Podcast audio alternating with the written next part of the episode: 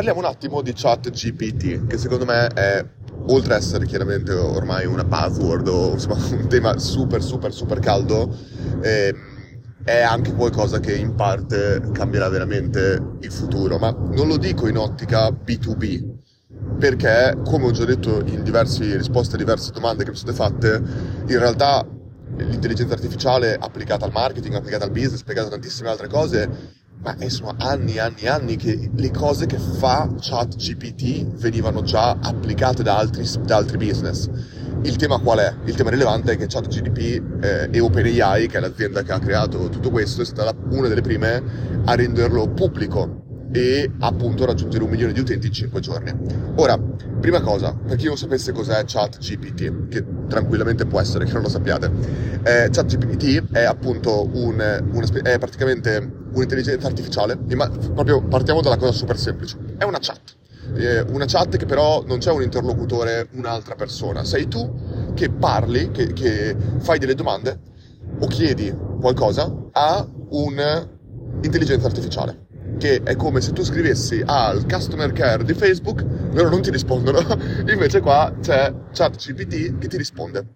E eh, può essere da una cosa, una domanda banale come potrebbe essere eh, dimmi quanto fa 4 più 4, a invece una cosa con, con, che dove tu gli dici e questo qua è il vero cambiamento dove tu gli dici scrivimi il codice HTML, CSS, JavaScript per creare un e-commerce e lui ti scrive il codice.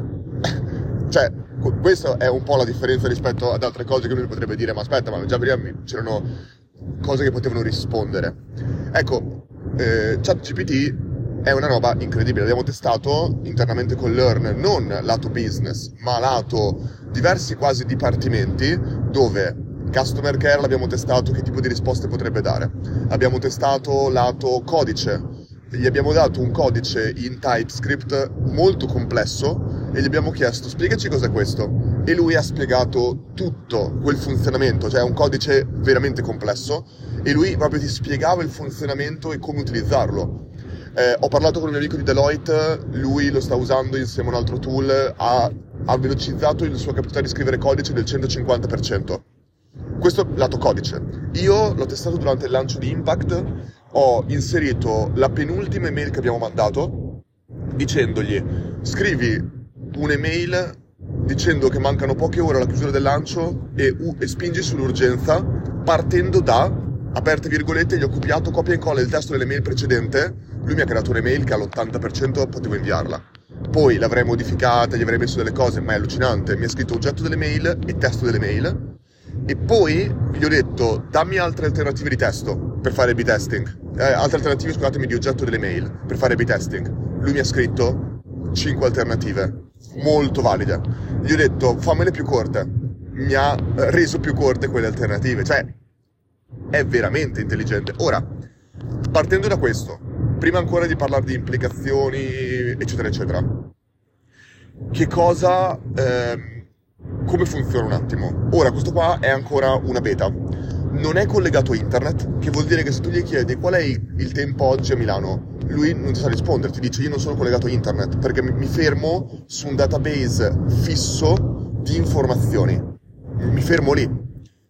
Tutto quello e, e inoltre lui non impara. Ne parlavo anche l'altra sera con un mio amico che è proprio un, neuroscienziato che ha fatto un master a... Eh, no, era proprio un ricercatore di neuroscienza a, eh, in Svizzera e mi diceva perché gli ho detto, io dopo che gli ho mandato, gli ho chiesto quelle mail e quindi gli ho insegnato in un certo senso che cos'era Impact, che cos'era Learn, io il giorno dopo se gli chiedo che cos'è Impact, lui gli dice non posso risponderti. Ma perché questo?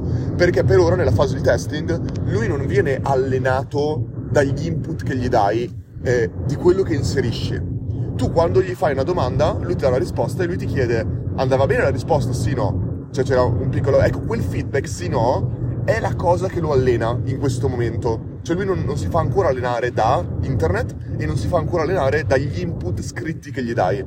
Solo da quei feedback, ma è fatto proprio così, è volutamente così.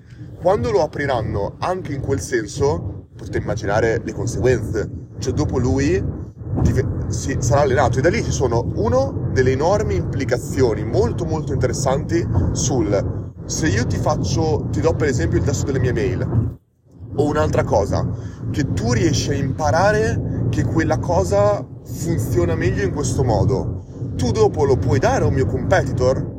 Non magari uguale, ma se uno ti richiedesse scrivimi l'oggetto delle mail di, dell'attività impact di, di Learn e lui ti, te lo scrive anche a te nella stessa maniera, boh, ora questa cosa qua è un'informazione pubblica, ma se fossero altre informazioni che diamo, quindi prima c'è un tema super interessante, ma penso che lo potrebbero risolvere molto facilmente, appunto, creando praticamente una, qualcosa che ti dà delle risposte vaghe su domande dirette che tu gli fai, ma non ti entrano nello specifico in molte cose. Cap- però capite, intelligenza artificiale, spiegare che cosa è di dominio pubblico e cosa non lo è, non è banale, non è per niente banale, quindi prima implicazione super interessante secondo me. E, altra cosa, quindi potenziale enorme e infatti si parla già che Google stia lavorando o lavorerà a breve su un proprio algoritmo di questo tipo perché chiaramente capite che se Google dà in pasto direttamente sul database di dati Google in questo momento chiaramente ha degli algoritmi sulla ricerca, su, ha, ha, dei feedback che gli ha avuti per anni e anni e anni e se lui creasse un algoritmo dove glieli butta già direttamente in pasto, hai già un algoritmo che non dico che sia finito, ma l'hai già, è come se l'avesse allenato per decenni. Cioè, è, e questo è il valore, ricordiamoci sempre, il network effect, ci sono oltre 16 tipi di network effect. Il data network effect, che usa Spotify, che usa Waze, che usano tanti altri, è super interessante, che vuol dire che i dati che tu dai, eh, che tu, cioè che network effect di per sé vuol dire che per ogni nuovo utente che entra in un network ne, ne beneficia il singolo utente e l'intero network e gli utenti che fanno parte di quel network. Ci sono tanti tipi, economie di scala, eccetera, eccetera. Il data network effect cosa vuol dire? Che più utenti entrano, più dati ti danno e più quei dati vengono utilizzati per migliorare l'esperienza del singolo utente e di tutti gli altri. In questo caso Google ha un data network effect applicato a questo che è terrificante. Nessuno potenzia... No, anzi, vi posso confermare, nessuno al mondo, considerando Google, considerando YouTube, considerando tutte queste cose qua insieme, nessuno ha la mole didattica Google al mondo. E Google, eh, se applica questo a questo tipo di algoritmo, diventa terrificante. E Google avrebbe anche la possibilità poi di monetizzarci sopra in maniera ancora più terrificante. Ora, senza entrare nel business model, che vi faccio esempio uno proprio stupido, a X query, query vuol dire domande, a X domande che puoi fare, in, X interrogazioni, search che tu puoi fare su questo algoritmo eh, intelligenza artificiale al, eh, a, al giorno o al mese o quello che vuoi, per tutte le extra che vuoi fare paghi. Oppure potresti anche basarti poi su, su tipologie di domande che fai. Se fai domande relative alla, alla sfera tech, potrebbe essere che fai pagare di più rispetto a altro, oppure potrebbe tranquillamente essere che non fa pagare niente e mette perché Google soltanto ad- advertisement e attira milioni e milioni e milioni di utenti, per, per fare un altro esempio. Ora, implicazioni a livello di opportunità che possono nascere. Ho visto delle cose allucinanti fatte già adesso, cioè il concetto è questo qui non si integra ancora totalmente con API a servizi esterni. Quando si farà sarà la fine. Ho visto un, eh, un altro servizio che collega questo a Shopify, quindi e-commerce, e praticamente OpenAI e in generale ChatGPT stava ottimizzando in due minuti, ha ottimizzato le pagine prodotto di tutto, di tutto l'e-commerce. Cioè va a riscrivere i testi. Ottimizzazione infinita. Copy infinito, totalmente infinito. Eh, poi, ma questo non rimpiazzerà oggi i copywriter, ma chiaramente quello che potrà fare sarà velocizzare tantissimo la scrittura. Ti scrive lui il testo e dopo tu puoi modificarlo. Questo delle tue ads, questo del... Immaginatevi Canva. Canva viene molto un po' denigrato perché dicono è un po' la semplificazione, un po' la banalizzazione del design. Ma Canva non è veramente usato dai designer. Canva è usato da tutti quelli che non si potevano permettere un designer o quelli che scrivono delle cose troppo semplici. Ecco, voi immaginate tutte quelle aziende che non hanno bisogno oggi di un copywriter o di qualcuno che... Cioè, ho, una, ho un altro mio amico che sta scrivendo il suo intero blog è già fatto ora con ChatGPT. E cavolo ragazzi, cioè, noi oggi con Learn per esempio non abbiamo ancora un blog, noi potremmo tranquillamente dargli in pasto... Immaginate quando noi potremmo dargli in pasto, altro esempio semplicissimo, gli diamo in pasto un video e lui ci, scrive, ci fa il transcript dei video e poi gli dici anche traducimelo in inglese, traducimelo in francese e te lo traduce a un livello che è enormemente più alto. Ora, qual è la cosa? Già noi potevamo fare una cosa così. Utilizzavamo AWS, Amazon Web Service, il nostro backend, concatenavamo alcuni eh, servizi, tipo il eh, AWS Transcript, che ti trascriveva il video, poi lo collegavi a eh, Translate, che ti, ti ottimizzava il testo, e poi c'era un'ultima persona che ti correggeva gli errori che faceva, ma all'80-90% era già corretto. Quindi però il lavoro non era più di sbobinare tutto quanto per una singola persona, ma è di correggere, cioè diventa un lavoro che oltre che dimezzare, ma proprio tagli del 4-5x il tempo che ti richiede fare un singolo transcript. Ecco, immaginatevi che arriverà al punto in cui non avrei quasi neanche bisogno di una persona. La persona lo leggerà, avrà detto finito, perfetto, conferma. Dovrà solo confermare, cioè arriveremo a questo, ma molto molto presto, ma molto facilmente. Quando lo apri, lo alleni su miliardi di persone, ci metti poco a fare questo. E Google, con Google Translate, può già fare queste cose qua. Quindi, andando avanti con le altre cose, un'altra cosa si potrà collegare agli e-commerce, altra cosa A-B testing. Netflix ha già questo servizio qua di A-B testing automatico, solo che l'ha creato lui. Invece con, questo, con, con OpenAI potremo praticamente fare in modo che faccia i testing lui e, e la, qual è la differenza? È che non hai più bisogno di ideazione fa lui tutto, capisce, dice aspetta questo ha funzionato in questo modo, aspetta che faccio un altro b test, ma poi il bello delle b testing è che dovrebbe essere randomico, quindi sarà lui che prioritizzerà in base anche ai test che, cioè le implicazioni sono infinite. Blog, abbiamo detto, scrittura infinito. Lo stesso OpenAI c'è un servizio di design che ti fa lui le grafiche tutti i possibili infinito. Implicazioni infinite.